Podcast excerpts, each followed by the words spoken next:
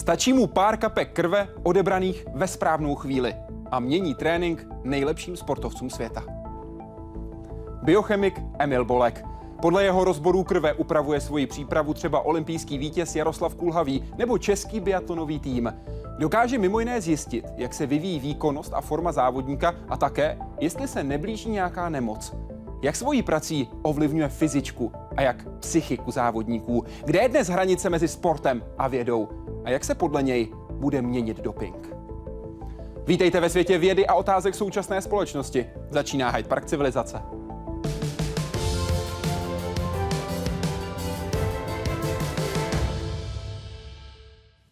Pane doktore, vítejte v Hyde Parku civilizace. Přeji dobrý večer. Dobrý večer. Co o nás neprozradí krev?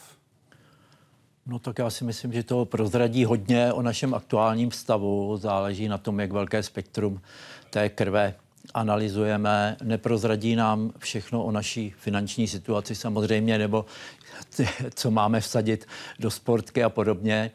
Ale rozhodně tak, jak ty, každý sportovec prochází tímhle, tak my, když my sami jdeme k lékaři nebo do nemocnice, tak první je, že procházíme oddělením klinické biochemie, tam z nás vypustí nějaké zkumavky a na základě toho vlastně nás šoupnou ke správnému lékaři, aby z této diagnózy vylepšil ten náš stav spíše zdravotní v tomhle případě než aktuální. Řekne krev něco i o naší hlavě? No samozřejmě, protože v té hlavě taky běží energetické procesy, ovlivňuje hlava hormonální situaci, hormony zase ovlivňují hlavu, tak i ty bolesti hlavy a podobné věci lze z toho rozboru krve udělat a říct, co může být za problém. Vždycky je to s nějakou pravděpodobností, není to stoprocentní. A právě o takovýchto rozborech budeme dnes s doktorem Emilem Bolkem v Hyde Parku civilizace mluvit pár centimetrů nebo zlomků sekundy. Šampionáty, olympiády a světové poháry často rozhodují nejmenší detaily. Ti nejlepší sportovci proto potřebují odborníky, kteří jim pomůžou trénink vyladit přesně na míru. Jedním z takových expertů je doktor Emil Bolek. Připrav se, pozor, Tady kajakářské reprezentantky podstupují test na trenažeru. Začínají zvolna a postupně přidávají. Počítač přitom zaznamenává tepovou a dechovou frekvenci, objem a složení vydechovaného vzduchu a další údaje. Cílem je sportovce dostat až na hranici jeho možností. Hned po zátěži se pak odebírá krev, jejíž analýza pomůže v dalším plánování tréninku.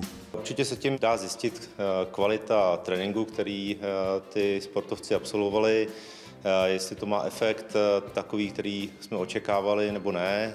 Podle toho můžeme pro příští období ten trénink změnit tak, aby to bylo pro ty závodníky co nejefektivnější.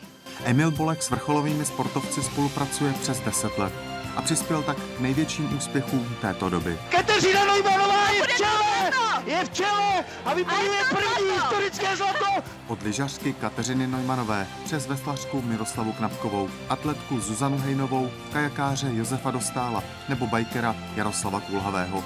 K celé plejádě biatlonistů, cyklistů, kanoistů a dalších a to včetně řady medailistů z olympiád nebo světových šampionátů. Přes zimu probíhají hlavně eh, lektátové testy, který děláme u mě doma normálně na trenažéru, kde se stanovují různé prahy a, a víme, kam vlastně ten trénink nás posouvá. Na soustředění to proběhne třeba tak, že ráno staneme, jdeme na odběr ranní nebo večerní, to se udělá trošku detailnější. Na tréninku nám potom odbírá eh, krev eh, z ucha pan Bolek, kde zjistíme laktát vlastně, v jakým se pohybujeme zóně, v jakým jsme zatížení při tom daném tréninku.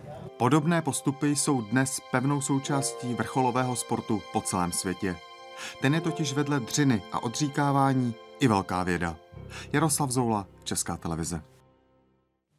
Pane doktore, jak jste prožíval letošní olympijské hry? Tak samozřejmě hlavně ty sporty, kde jsem nějakým způsobem zainteresovaný, takže hlavně biatlon, tak ty výsledky vás vždycky potěšejí, protože je udělají závodníci, s kterými strávíte v roce nespočetně dnů, věříte jim a víte, jak, jak na tom jsou.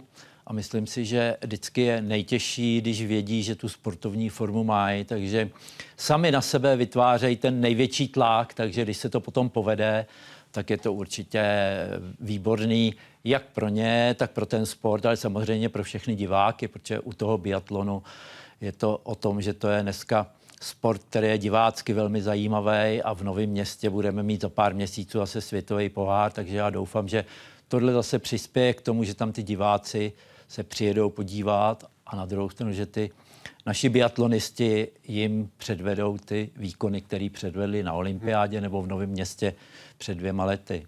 Čí krev z dalších českých sportovců jste třeba v minulosti testoval a byli teď na hrách v Pyeongchangu? No, tak já vím, že jméno, jméno Ester Ledecké je momentálně skloňováno všude.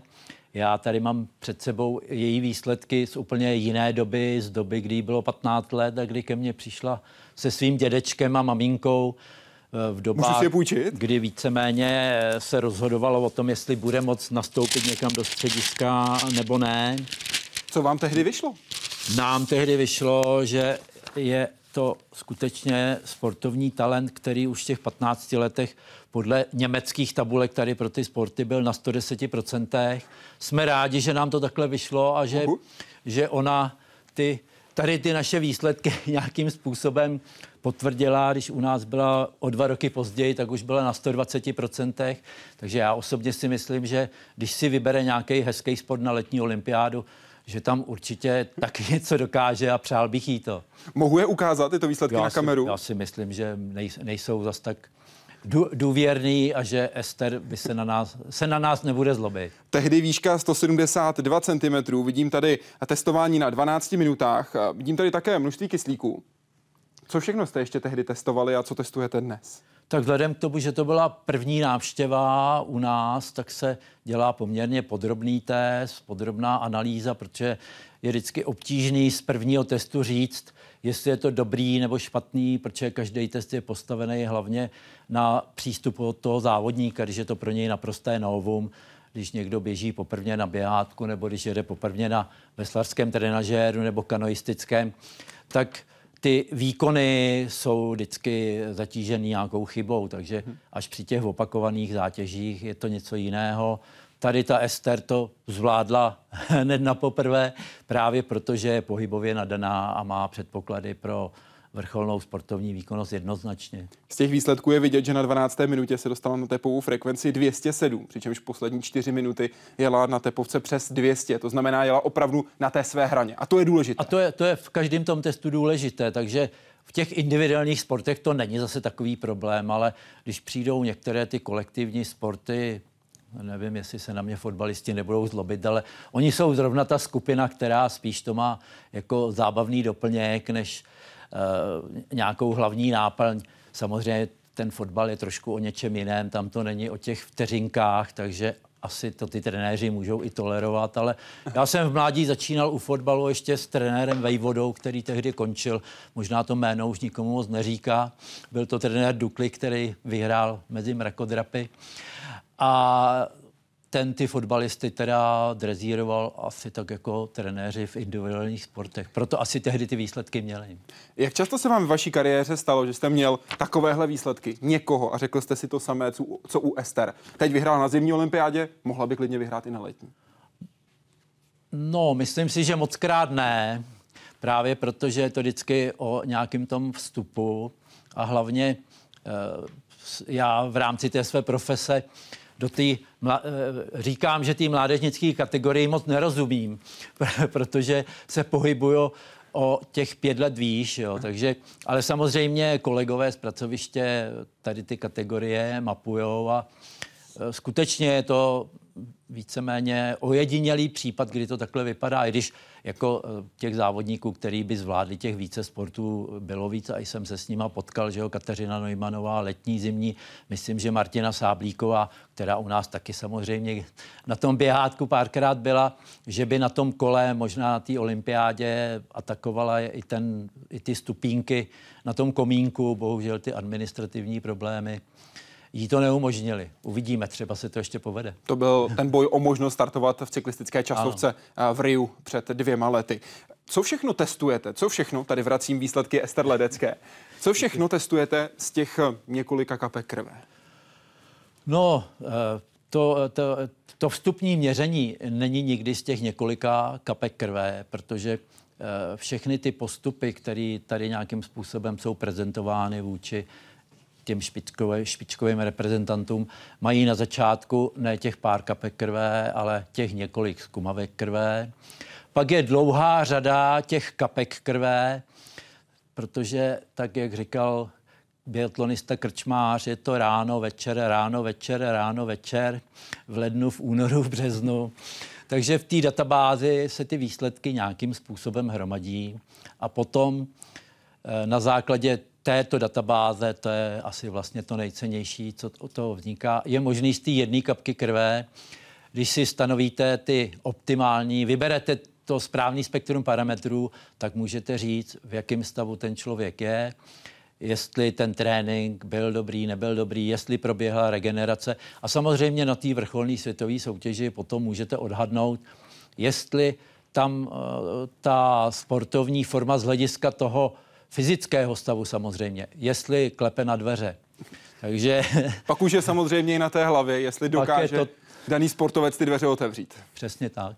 Zmiňoval jste Michala Krčmáře. Tady jsou další slova Michala Krčmáře o tom, jak právě spolupráce s Emilem Bolkem ovlivňuje i jeho trénink.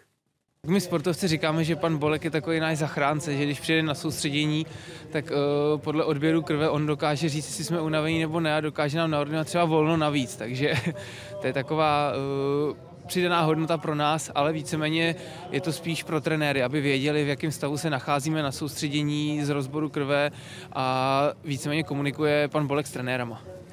Vážně často volno navíc?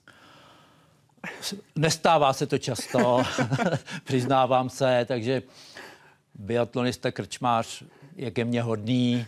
Ostatní často říkají, že mám rád, když jsou unavený, především děvčata vždycky říkají, ty seš strašně rád, když jsem utahaná, veď. Takže není, není to tak obvyklé, spíš je to o tom, že se snažím uh, pomoci těm trenérům uh, nějakým způsobem kontrolovat, jestli ten trénink, který závodníci absolvovali, jestli vůbec k něčemu byl, jestli by nebylo lepší poležet někde u televize a nedělat nic, protože trenér samozřejmě něco naplánuje, závodníci to otrénují, ale jde o ten efekt. Další pohled na spolupráci s Emilem Bolkem, tentokrát z úst olympijského vítěze, mistra světa i mistra, i mistra Evropy, Jaroslava Kulhavého. Jedna věc jsou samozřejmě pocity, které jsou strašně důležité, ale někdy se třeba cítím, že jsem strašně unavený, mě vezme krev a řekne mi, ale ale vůbec unavený nejsi, že jsi úplně v pohodě, takže můžeš tady jet eh, dalších 150 kilometrů a můžeš si dát do těla, protože jsi v pohodě. Jo. Tady už je to jiná výpověď. Jarda, Jarda je upřímný, komunikujeme spolu upřímně, takže to je ten případ, kdy jako někdy ty tréninky, který si teď koordinuje, by před několika lety nejezdil. Spolupracujeme spolu pár let a víceméně vzhledem k tomu, že je to takový borec, který má parametry šíleně vysoko, tak mu musím ordinovat teda opravdu eh, tréninky, který ho dál rozvíjejí, protože Jarda nemá jiný cíl, než vyhrávat. Jarda chce duhový trikot, Jarda chce vyhrát příští olympiádu a bohužel svět, nebo bohu dík, nevím, nespí. A když chce Jarda vyhrát, tak prostě nemůže trénovat jako před deseti lety. To je něco, co zmiňoval i reprezentační trenér bikerů uh, Viktor Zapleta, když jsem s ním právě o té spolupráci mezi vámi, Járou Kulhavým a reprezentačním týmem mluvil. On říkal, my jsme si po olympiádě 2012 uvědomili, že nám vlastně ujíždí vlak, že potřebujeme udělat další krok, že potřebujeme ověřit to, co Jarda cítí, fakticky, aby jsme měli ta čísla. Předpokládám, že tohle ověření je klíčové i pro další trenéry. Samozřejmě je to vždycky eh, otázka ově, ověření si toho, že to, co naplánuju, že se dá splnit a že to něco přináší. Když přejdu k biatlonu, kde si myslím, že ta práce je velmi systematická. Ondra Rybář je prostě špičkový trenér nejen jako osoba, ale i jako plánováč, tak je to vždycky o nějakém modelu, který si naplánujete, odzkoušíte ho, další rok ho doladíte a pak přijde ten olympijský a mělo by se to povést. A tady v těch fázích ve všech já mu nějakým způsobem pomáhám, jak z hlediska toho tréninku, tak dalších věcí, protože tak, jak je Ondra systematický, tak je ochotný i zrealizovat některé výmysly, které by jiný trenér asi neudělal, takže když jsem měl zájem nějakým způsobem zjistit, jak ty kluci vlastně vypadají po první střelbě, po druhý, po třetí, po čtvrtý, pro Ondru to nebyl žádný problém, kontrolní závod zastavil pro každého na minutu po druhé střelbě každý závodník se odebral a pokračovalo se v závodě s tím, že jako to byl v podstatě nějaký nominační závod, takže to nebylo jenom, mm-hmm. že by někde jezdili kolem střelnice. Co z toho vyplynulo? Stálo to za to? Byly ty no, údaje tak cené? No tak pro mě a pro Ondru určitě, protože se to promítlo potom do intenzity tréninku a tady ty tréninky ve své podstatě naznačily, že eh, když ta intenzita nějakým způsobem kopíruje to nasazení v závodě, že ta střelecká úspěš, úspěšnost v tom tréninku není taková jako normálně. To znamená, že z toho vznikla nová forma tréninkových zátěží. Chlapci samozřejmě mají rádi tady za to, protože to je otázka nějakých výjezdů před střelbou, po střelbě další výjezd a potom zpátky na střelnici, tak, aby se nějakým způsobem nasimulovalo to úsilí, který je potom v tom závodě, protože v tom závodě si víceméně nikdo moc neodpočine, tam prostě se jde naplno a tady se na tom postavil ten trénink. Pojďme teď trochu otočit role, tak jak vy nejste zvyklí. Vy budete na chvilku sportovcem a já budu na chvíli Emilem Bolkem. Budu tím, kdo odebírá krev. Kde vám tu krev beru, bod jedna? No, většinou ji bereme z prstu. Je, je možný samozřejmě to vzít odkudkoliv, protože historicky se dělaly samozřejmě výzkumy, odkud tu krev brát. Bere se kapilární krev, tak se bere z nějakého prstíku. Když ji někde berete tři neděle, tak už ty prsty postupně docházejí, protože je potřeba je střídat. Samozřejmě není, není to příjemný ani pro mě, ani, ani pro toho, kdo to odebírá, když teda jsem ten závodník, Aha. ale i když jsou to maličké množství, je to 20 mikro na některé parametry, na, na některé parametry i 10 mikro, ale tím, že se dělá to spektrum větší, aby ta výpovědní hodnota byla velká, tak prostě se ty mikra musí nasčítat a nabírá se potom zhruba kolem 200-250 mikro. 250 mikrolitrů, tedy mikrolitrů, 10 na ano. A z, z toho se potom dá stanovit poměrně široké spektrum parametrů, které se vztahuje k tomu tréninku, protože každý trénink vyvolává jinou odezvu, takže vždycky se měří parametry, které k tomu mají takový nějaký nejbližší vztah o ten výsledek, o to konečné číslo se pak postará tenhle přístroj. Já jsem teď Emilem Bolkem, to znamená, tak to by to mohlo fungovat. Spouštíme daný přístroj, který už je v tuhle tu chvíli nažavený, je připravený na to, abychom mohli začít měřit. Jak vidíte, výjíždějí části, které budeme za, za malinkou chvilku potřebovat. Co potřebujeme také, je krev kterou dáme do tohoto kyblíčku, který by mě jako zkušenému Emilu Bolkovi rozhodně neměl vypadnout. Odkrývám krytku, tak abychom se dostali do této části a, daného přístroje, připravuji papírek, který je nutný sem vložit tak, abychom mohli analyzovat to, co je potřeba. A teď vzhledem k tomu, že nemám tolik praxe jako Emil Bolek, musím si sáhnout pro to, co mě bohužel na podlahu spadlo, a to je ten daný kyblíček. V něm by v reálném případě byla krev. Ta se uloží sem a v okamžiku, kdy máme všechno připraveno, můžeme začít testovat. Pane doktore, jak dlouho tenhle test potom trvá? No, bohužel eh, tím, že se vyžaduje maximální kvalita, tak eh, to měření jednoho vzorku tímhle způsobem trvá 10 minut, takže proto je to otázka měření u lidí, u jednotlivců nebo u skupiny lidí eh, v klinických laboratořích asi by to nemohlo ta, takhle fungovat, no. protože to množství krve, které tam denně zpracovávají, by trvalo eh, ne dny, ale týdny. Z toho, co máme tento papírek umístěný na přístroji, bychom mohli vyčíst například laktát, také množství bilirubínu a celou řadu dalších enzymů. Potom by stačilo tedy takto spustit test. Co všechno se dá zjistit? Jaké látky? Kolik množství různých látek? Kolik možností máte pro zjišťování? U toho přístroje samozřejmě záleží na tom, jaký strip tam vložíte. Na jednom měření je možný stanovit 8 parametrů najednou a v zásadě ten výběr, který je na to možné měřit, je stejně široký jako u klinické biochemie, takže řádově jsme někde na nějakých 100 parametrech. Je nějaký parametr, který byste chtěl mít a není možné ho v tuhle chvíli zjistit?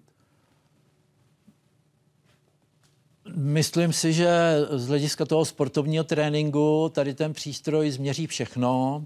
Já mám takový sen, nevím, jestli to ještě zvládnu, protože eh, tak, jak se vždycky historicky říká, že sportovci jsou nemocní na vrcholné soutěži, protože mají špatný zdravotní zabezpečení. Není to pravda, ale ze stoupající formou klesá imunita. Ale bohužel do dneška nikdo nenašel ty markry, kterými by se dalo měřit právě ta sportovní forma, protože tak, jak jde ta sportovní forma nahoru, imunita jde dolů. A kdyby jsme měli správný marker, tak bychom se zase přiblížili trochu více tomu ladění sportovní formy, ale je to spíš sen.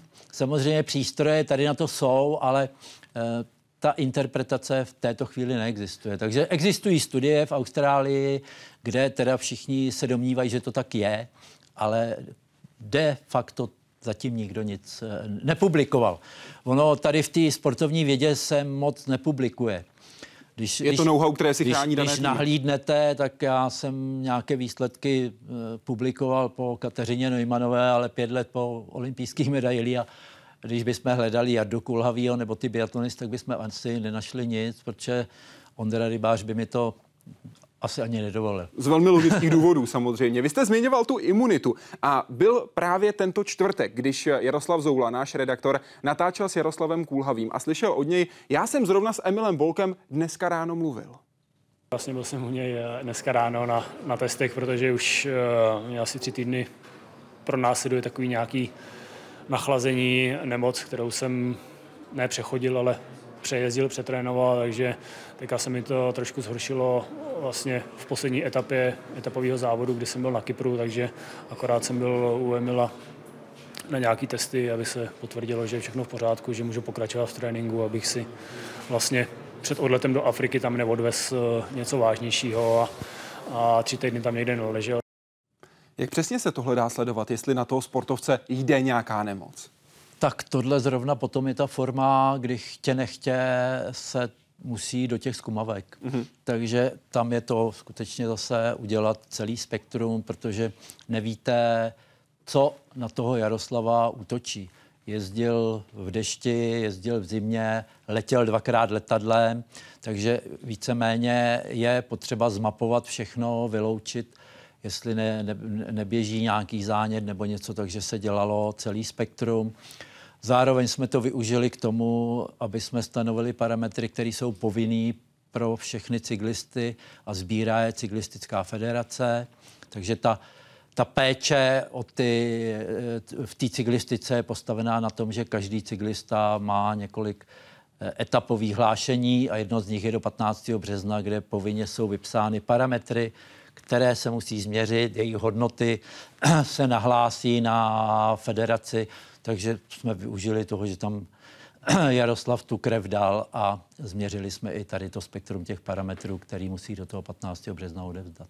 To je spektrum, které zjišťuje, jestli není nějaký dopingový problém, nebo jestli je zdravotně v pořádku, tohle, aby tohle je otázka zdravotní, zdravotní pak samozřejmě ty sporty a cyklistika asi historicky nejdál mají sportovci takzvaný biologický pasy, kde jsou právě ty individuální hodnoty, které se pak sledují při dopingových kontrolách, protože samozřejmě eh, geneticky i tréninkem jsou někteří sportovci, kteří se do těch mantinelů, které se udávali v předchozích letech, nevešli. Takže ne, nebyla to otázka dopingu, ale z důvodu ochrany zdraví třeba nemohli startovat, když měli vysoký hematokrit a podobně což může dát samozřejmě také být dáno těmi genetickými predispozicemi daného závodníka. Pane Bolku, staráte se o vrcholové sportovce z mnoha druhů sportu. Jaké jsou rozdíly v práci a přípravě tréninku, například pro biaton, plavce, cyklisty a tak dále? Jaké máme aktuálně mladé talenty, kteří mohou vyhrávat na světových soutěžích? Jak se liší vaše práce pro cyklisty a pro biatlonisty? No, z hlediska toho použití přístrojů a prstů se neliší samozřejmě, ale to spektrum parametrů a ty možnosti se liší podle charakteru ty disciplíny. Mm-hmm. Nejhezčí disciplíny pro mě jsou vytrvalostní, protože tam ten trénink je přece jenom takový jasný, ta odezva toho organismu je taky jasná. Zatímco třeba v tom plavání je to trošku složitější, protože ty plavci za ty dvě hodiny v té vodě udělají všechno, ten organismus někdy neví, na co se má adaptovat a já někdy nevím, co mám měřit. Takže eh, znovu říkám, vytrvalostní sporty, dělal jsem s maratoncema, když bohužel teda jich dneska moc nemáme. Eh, s tou cyklistikou. No a pak lyžování, biatlon, klasicky vytrvalostní mm. sport, kde jako opravdu se dá do toho tréninku zpětně promlouvat, ale musíte mít uh, toho partnera. Takže tak, jak tady je Ondra Rybář, tak v tom lyžování Standa Freehouse byl nesmírně systematický trenér, to byla spolupráce právě s Kateřinou Neumannovou, což byl i pro vás takový průlom. Když se teď na to podíváte zpětně, co bylo to hlavní, co jste si z té spolupráce s Kateřinou Neumannovou olympijskou vítězkou odnesl? No tak samozřejmě byl to ten, byly to ty pionýrské začátky, takže když jsem letěl do Ameriky, tak jsem neměl takovýhle přístroj, ale 40-kilovou bednu, v kterých těch přístrojů bylo pět a byli jsme schopní měřit těch parametrů taky asi pět. Takže byla to opravdu taková doba pionýrská, ty data se začínaly sbírat. Eh, ta sportovní biochemie i ve světě se začínala orientovat končilo takovýto období laktát na všechno a pro všechny a přecházelo se k té opravdové biochemii. Takže to z hlediska toho odborného samozřejmě eh, pro mě Jarda Kulhavý je Kateřina, Jarda na kole, Kateřina na lyžích, protože absolutní profesionalismus a víceméně radost z toho, když teda jsem řekl, je to málo, jdeme ještě o dva úseky víc, aby to k něčemu bylo. A na druhá věc, že ta důvěra se Standou Freehaufem byla taková, že Eh, nikdy jsem nemusel nic důvodňovat, nevím, jestli je to dobře nebo špatně, ale věřili jsme si a když já jsem teda něco naměřil a měl jsem nějaký názor, tak jsme o tom moc nediskutovali a šlo se prostě tímhle směrem. Takže uh, asi jsem měl štěstí, že v té startovní době jsem se potkal s takovouhle závodnicí, s takovýmhle trenérem a samozřejmě štěstí v tom, že sice se to nepovedlo hned, ale nakonec v tom Turíně se to povedlo a jenom k tomu Turínu můžu říct, že tam prostě nastala, nastal ten moment, který tady biatlonista Krčmář naznačil. Tam opravdu Kateřina měla takovou formu, že jsme ji museli brzdit, protože samozřejmě, když jste na tom dobře, tak si to chcete zkoušet, jestli je to opravdu tak výborný. Takže bezda a jdeme domů, Kačenko. Takže to, byly, to, to mi eh, dalo asi z hlediska toho budoucna nejvíc ve smyslu, jak té odborné spolupráce v té době ještě jsme u Kateřiny byli dva, ještě byl Olda Kříž, který už není mezi náma, kouká na nás ze zhora, takže to byl druhý takový velký biochemický hloubal. Ono, jako tady v té oblasti zase asi sám víte, že těch lidí, kteří se tím zabývají, moc není. Takže to byly ty začátky, kterými dali nějak tak možnost do toho budoucna. A potom samozřejmě v tom lyžování to pokračovalo s Miroslavem Petráskem u kluků, protože tím, že Lukáš Bauer zase trénoval v Německu, tak jsme se dostali do německých laboratoří, na německé testy, na německé kontrolní závody. Takže tam si potom samozřejmě vám nikdo neřekne všechno, neukáže všechno, ale víceméně nějakým způsobem vidíte, že asi jdete správným směrem, že děláte to, co dělají ty ostatní a že by to mohlo fungovat. Takže vedle toho, že vám to nějak funguje, nebo si fandíte, jak vám to funguje samozřejmě, tak potom vidíte, že i ty ostatní jdou tímhle způsobem a třeba na té olympiádě se potom na té trati na stejném místě potkáváte s kolegama, takže zase asi měříte ve správné chvíli na správném místě. Před deseti lety jsem se v Lidovkách dočetl, cituji, Biochemik Emil Bolek zjistil, že sportovci stačí pouhé 3-4 dny pobytu ve značné nadmořské výšce. Během těchto několika dní se již nastartuje proces tvorby červených krvinek a další setrvání ve výšce už není nezbytně nutné. Čtyři dny a zvýší se tvorba červených krvinek v těle. Dá se to velmi jednoduše změřit, protože všichni vědí, co to je erytropoetin, protože to taky patří do dopingových eh, prostředků. Organismus, když přijede do výšky, tak je to určitý diskomfort, záleží na tom, do jaké výšky vyjedete. A tí, s tím diskomfortem se vypořádá tím, že začne vyplavovat především hormony, které mu umožní v té výšce přebývat. No a hlavní hormon, který je stimulován v této fázi, je erytropoetin. Erytropoetin podle výšky vyskočí 10krát, 20krát, někde do těch 2000 metrů. Když vyjedete do 3000 metrů, jezdili jsme třeba na Šnálstál, tak tam eh, ten násobek je ještě dvounásobný. No a když ten, eh, tyto hodnoty měříte v čase, tak zjistíte, že zhruba po 48 hodinách to dosáhne vrcholu a pak to zvolná klesá dolů, protože ten organismus už zjistil, že se nic neděje, že už ten proces je nastartovaný. No a erytropoetin startuje proces tvorby červených krvinek, který je samozřejmě poněkud delší. Musí ty krvinky projít všemi těmi svými fázemi, takže zhruba po těch 14 dnech, třech nedělích už máte tu krásnou odezvu, kvůli které jste tam jel. Takže pokud vám jde jenom o to vylepšit tu fyziologickou stránku věci, tak vám ty čtyři dny stačí pokud se chystáte na olympijské hry nebo na závody do 1800 metrů, musíte tam strávit delší dobu, abyste tam taky něco otrénoval, abyste pak byl schopný v té výšce závodit. Takže je to vždycky o tom, proč do té výšky jedu. Jak hodnotíte to, že biatlonisté mají teď novou část domů na severu republiky, kde to vrchní patro je jako ve dvou tisících? No, to vrchní patro není jako ve dvou tisících. Můžete si tam nastavit, co chcete. Ano. Takže k výšce Jablonce si můžete nastavit třeba 1000 metrů nebo 2000 metrů, nebo dokonce si myslím, že hranice je 2400. Nevím teď, jak vysoko je Jablonec, mám obavy, že to bude taky nějakých 400, takže se můžete dostat někam k 2800 metrům. A má to tu obrovskou výhodu, že v této výšce simulované spíte, žijete a protože je tam pás tréninkový, na kterém je možné jezdit na kolečkových lyžích. Mimo jiné se tam chystáme s Jardou Kulhavým na kole, moc se na to netěší. Tak tam můžete si simulovat eh, v domácích podmínkách to, co byste třeba těžce simulovali někde v zahraničí a je možné si tam všechno modelovat z hlediska rychlosti, z hlediska výkonu. Počítáme samozřejmě, že přejdeme i na testování v těchto podmínkách a je možné se tam na tu výšku připravit. To znamená, pokud jedu na světový pohár do Anterselvy, která je 1800 metrů, tak strávím tady v tom zařízení nějakých těch 14 dní a pak tam můžu ten závěr přípravy udělat, tak bych byl už aklimatizován, tak jak jsem říkal, na to podat v té výšce ten výkon. Takže zařízení určitě velmi prospěšné, velmi užitečné a předpokládám, že pomůže nejen biatlonu, ale i lyžování a dalším sportům. Jak říkám, i ta velikost toho pásu umožňuje jezdit i na motorce, když to přeženu trochu. Pokud by se tedy do Anterselvy, tak stačí nastavit horní patro na 1400 metrů, protože Jablonec je 475 metrů nad mořem a tím pádem no, už, trefit správnou přípravu. Už, už jsme tam. Mají tyhle domy také zahraniční týmy?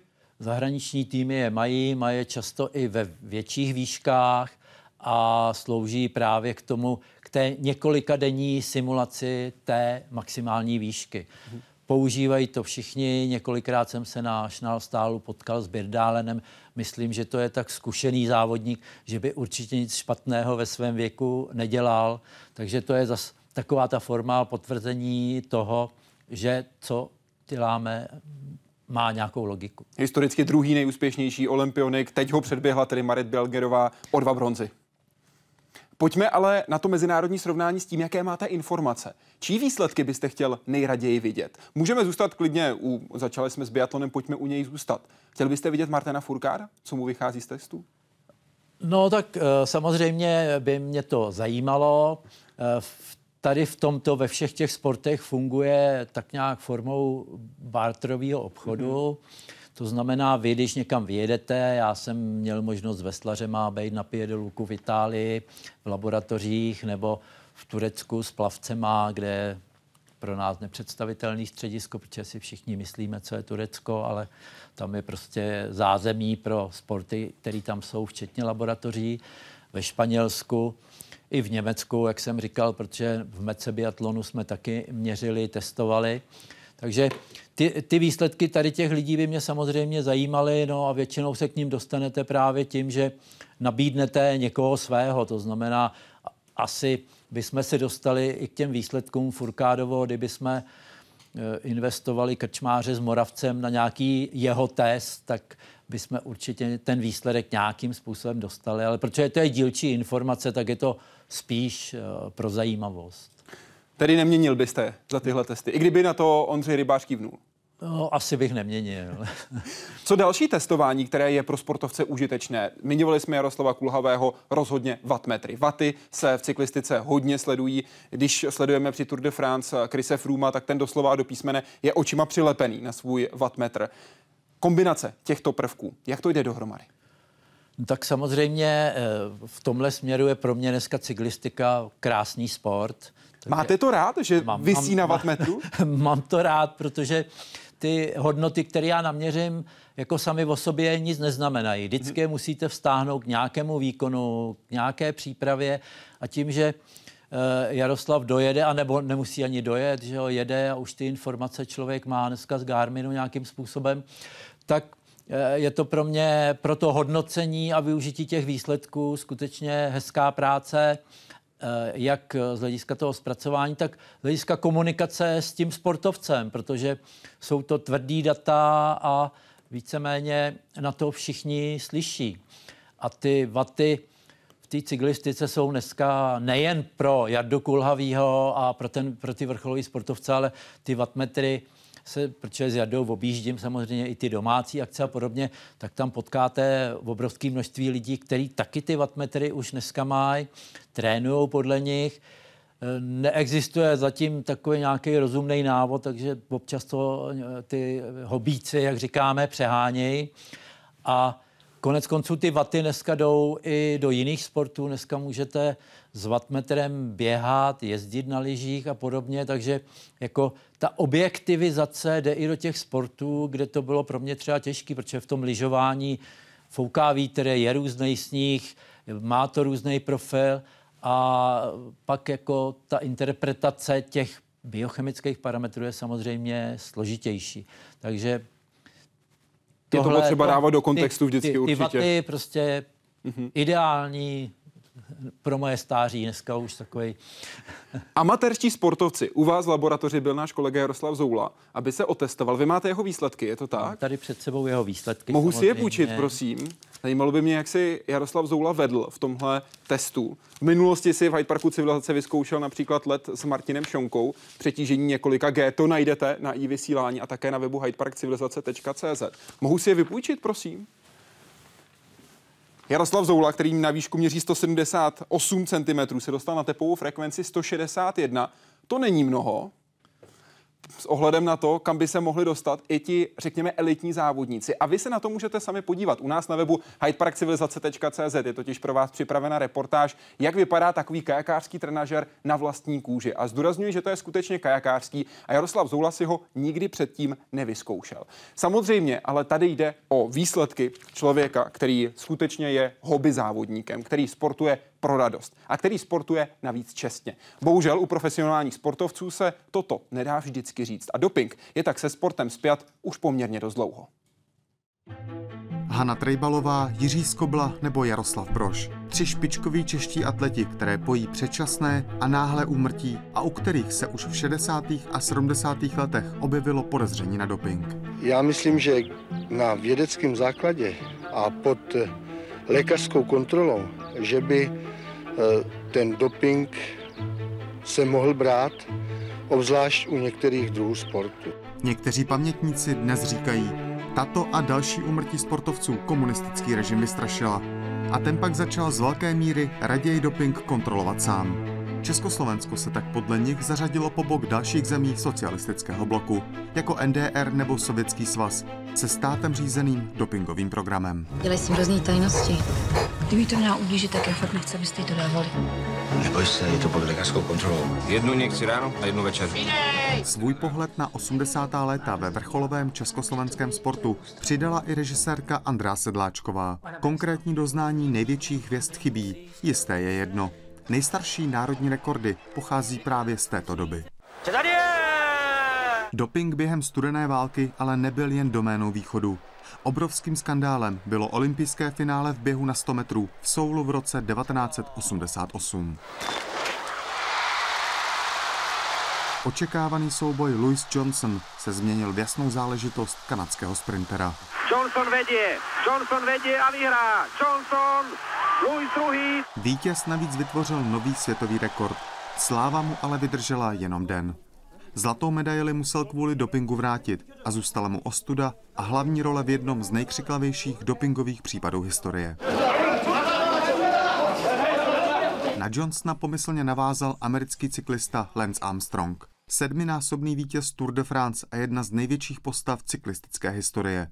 Přiznal se až po letech zapírání. Ano nebo ne? Užil jste někdy zakázanou látku pro zvýšení vašeho cyklistického výkonu? Ano. Ano nebo ne? Byl mezi těmito zakázanými látkami i EPO? Ano. Užil jste někdy pro zvýšení svého výkonu krevní doping nebo transfuze? Ano. Bylo podle vašeho názoru v lidských silách vyhrát Tour de France bez dopingu? Podle mě ne. Medaile, rekordy a vítězství jsou ale stále i otázkou prestiže mezi národy. To se provalilo v Soči, kde se podle výpovědi bývalého šéfa moskevské antidopingové laboratoře ve velkém manipulovalo se vzorky. A to v režii ruského státu. Měl tak vyvrcholit systém vypracovaný už v předchozích letech. I'd like to stress I am supremely confident in our findings. We have e- evidence from interviews, documents, forensic analysis, and testing that supports our findings. And we have only considered evidence that is beyond a reasonable doubt. Došlo proto na zákazy, které v historii sportu nemají obdoby. Ruští atleti nemohli na olympiádu do Ria a zimní hry v korejském Pyeongchangu byly bez oficiální ruské výpravy úplně. I přes dva dopingové případy pak Mezinárodní olympijský výbor obnovil Rusku členství tři dny po jejich skončení. Jaroslav Zoula, Česká televize. Podle vašich znalostí, pane doktore, Rusko rok 2014 až rok 2018 státem řízený doping, ano nebo ne? No já jsem přesvědčený, že ano, protože eh, doping dneska není otázka vzetí si Viagry ráno a podání výkonu odpoledne. Je to otázka eh, dlouhodobé systematické práce, v které je zapojený trenér, sportovec, lékař, eh, ně- nějaký podpůrný tým a ne, ne, nelze si představovat, že si někdo koupí někde nějakou tabletku. Prostě musí to být otázka odzkoušení, dlouhodobé práce, takže jsem stoprocentně přesvědčen o tom, že to tam tak fungovalo.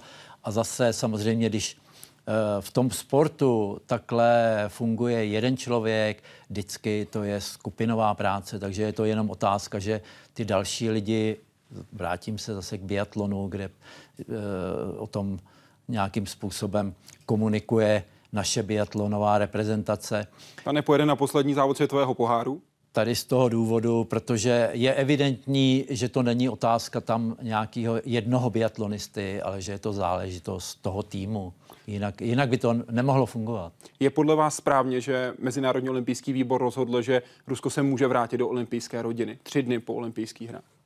Uh, to je politické rozhodnutí, které já můžu těžko hodnotit. Na druhou stranu si myslím, že je důležitý vést dialog nějakým způsobem, zabezpečit dopingovou kontrolu v Rusku takovým způsobem, aby eh, to nefungovalo tak, jak mě, mě na tom příspěvku Armstronga nejvíc vadí to, že eh, z toho plyne, že bez toho to nejde. Není, není, není možný prostě eh, se držet tady toho a tvářit se, že to je normální, že, že prostě to k tomu sportu patří. A v tom Rusku tohle je, to znamená, že ten mezinárodní tlak musí být potom i na ty orgány a bylo by potřeba nějakým způsobem asi řešit to, aby se to netýkalo jenom sportovce, ale prostě celého týmu. To znamená, že v tom biatlonu jsou tři, tak zřejmě, než vylučovat celé, celý, všechny týmy ruský, tak prostě vyloučit ten biatlon na dva roky a, a především ty funkcionáře, který se kolem něho motají, už by se asi na vrcholnou světovou soutěž neměli podívat, aby se tam posunuli lidi, kteří si nebudou myslet, že to je normální a že to bez toho nejde. Ze Soči museli Rusové vrátit ze 33 medailí celkem 13, tedy víc než třetinu. Z toho, jak vy se pohybujete ve sportovním prostředí, mění se to, co kritizovala tak tvrdě McLarenova zpráva, nebo ne? Této chvíli ty informace jsou velmi rozporuplné. Ne, nelze asi říct, že by se tohle všechno ze dne na den změnilo. Asi to bude běh na delší trať, protože ty sportovci, kteří v tom systému byli, jsou tam nadále. Jsou tam ty sportovci, jsou tam trenéři. Samozřejmě řada z nich tím, že nejsou eh, v, to, v zařazení v té reprezentaci a nejsou pod tou kontrolou, tak můžou klidně někde tiše pokračovat eh, v té kůře dopingové, protože na ně dopingová kontrola nevztahuje. Ta se vztahuje vždycky na tu vybranou skupinu eh, špičkových sportovců, který jsou v tom sledování. Takže nemyslím si, že by to ze dne na den nějakým způsobem skončilo, že naopak prostě eh, tady ty lidi, kteří jsou v tom nějak zaangažovaní, se snaží vždycky hledat ty cestičky, jak to obejít a zkoumají, co udělali špatně, aby je příště nechytli. V reportáži Jaroslava Zouly jste viděli ukázku z reportérů ČT, bylo konkrétně z roku 2005. Na našem webu hydeparkcivilizace.cz se můžete podívat na celou tehdejší dobovou reportáž, tak abyste měli kompletní kontext a kompletní informace, které v té době byly k dispozici. Když zůstaneme v roce 2018, současné dopingové metody, které se bohužel ve sportu používají.